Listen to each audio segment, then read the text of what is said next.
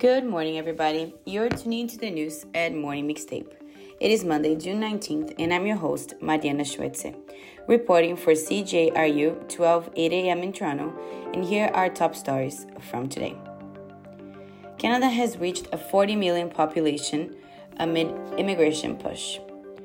In Ontario, province's government expands strong mayor powers to 26 more cities. In international news, at least 37 people killed in deadly attack in Uganda. Back in Ontario, Indigenous led protests not backing down against Metrolinx for destroying trees due to construction. And then we'll hear from Samina with an exciting book recommendation with her segment Turn the Page. So, with all this news, let's get started. Canada's population has reached more than 40 million people, says Statistics Canada. This comes amid a wave of new immigrants as part of the federal government's promise to bring in 500,000 people a year by 2025. The 40 million mark came faster than expected, according to Statistics Canada. The country added 1.1 million people in 2022, most of them permanent and temporary immigrants. That's more than twice the federal government's plan to welcome more than 430,000 new permanent residents last year. 2022 was the first year Canada's population grew by more than a million people in a 12 month period, says Statistics Canada. It was in 1997 that Canada's population passed 30 million. Statistics Canada said that if current immigration levels remain, Canada's population could hit 50 million in two decades. Ontario is Canada's most populous province with almost 15.6 million people, with Quebec comes coming at a distant second at 8.8 million. In Ontario, the Ford government is expanding strong mayor powers to nearly 30 more municipalities starting next month. Hamilton, Niagara Falls, Barrie, Vaughan, and Brampton are among the 26 municipalities that will be granted more power.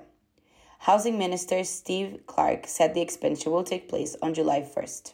He also pointed to the province's target of building 1.5 million homes by 2031. According to CTV News, the legislation will give mayors veto powers over bylaws that conflict with provincial priorities. Typically, the city council needs a majority vote. They can also prepare and table their city's budget instead of council and hire and fire department heads.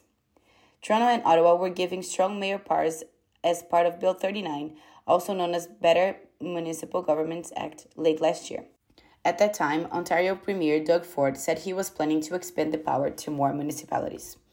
According to CTV News, Mississauga Mayor Bonnie Crombie and Brampton Mayor Patrick Brown, respectively, welcomed the announcement. Crombie said she would use the powers sparingly and with a degree of caution. Three of Ontario's big city mayors were not included in the expansion.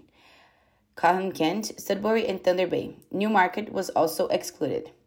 Clark said strong mayor powers were offered to every community that enacted a housing pledge. Clark said they did not. He also said they will reach out later to them to start a conversation about it. And in international news, deadly attack in Uganda leaves at least 37 people dead and 6 abducted. According to the Washington Post and local authorities, suspected militants attacked a school in western Uganda late last Friday. The raid took place in Mpondwe near the border with the Democratic Republic of Congo, according to the Defense Ministry spokesman Felix Kulayigye.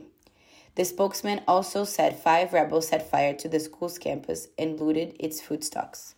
Kulayigye, a brigadier general, said in a statement that when military forces arrived on the scene at Lhubiriha Secondary School, the school was found burning with dead bodies of students laying in the compound. The local mayor, Selevest Mapoze, told the Associated Press that 41 people, including 38 students, had been killed.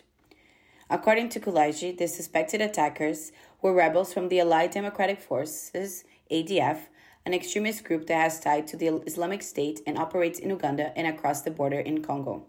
He said Ugandan forces were pursuing the enemy to rescue those abducted and destroy the group.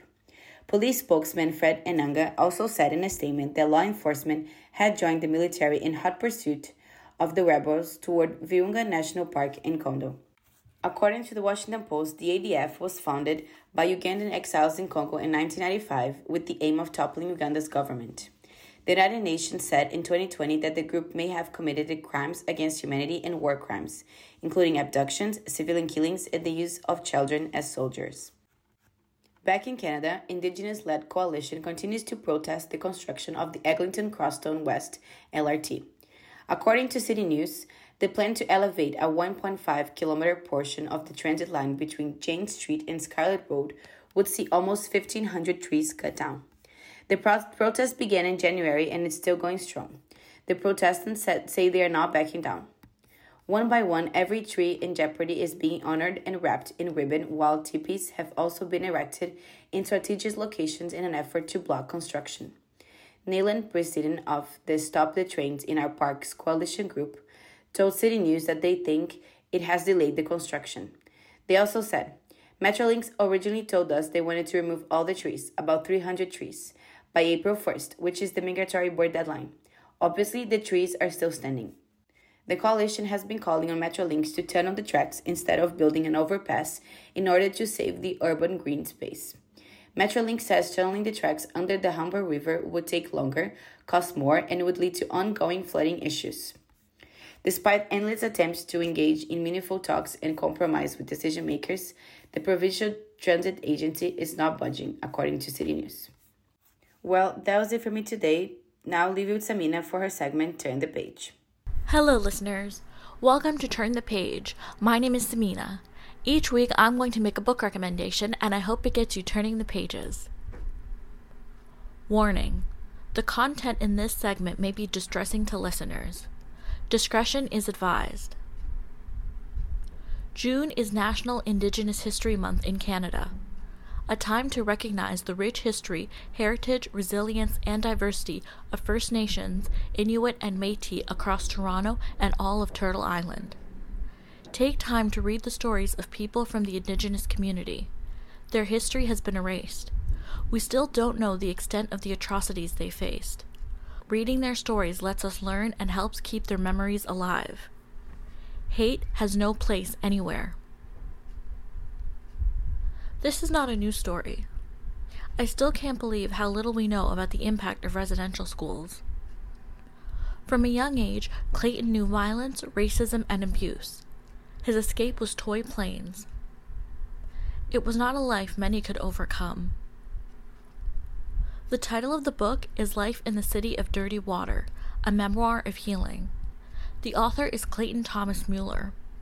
He is Cree from Treaty 6 territory, an influential leader, a climate advocate, and a best selling author. His story is about growing up as an Indigenous Canadian. It is an honest, gritty, and often difficult to read book. This book is his debut novel and a short documentary. It was a 2022 Canada Reads nominee. It was shortlisted for the 2022 J.W. Dafoe Book Prize and the 2022 Manitoba Book Awards McNally Robinson Book of the Year. The book is divided into five parts with a collection of personal essays. With 223 pages, it is definitely worth a read this month. The first parts are the most heartbreaking as they detail Clayton's time in residential schools and growing up in Winnipeg. Throughout his life, Clayton immersed himself in Cree spirituality and in his heritage. During summer visits with his great grandparents' home in Pukatawagan in northern Manitoba. The third section is about a man who is consumed with anger and violence and knows that he needs to take a step back. The fourth section is about wanting to become a father. The final section tells of a man who is content where he is in life but understands that the fight isn't over. This is a story of healing and responsibility. If you find there's a book you want to read immediately, check with your local library and don't forget to check Overdrive for a digital copy. You can also check your local independent bookstore.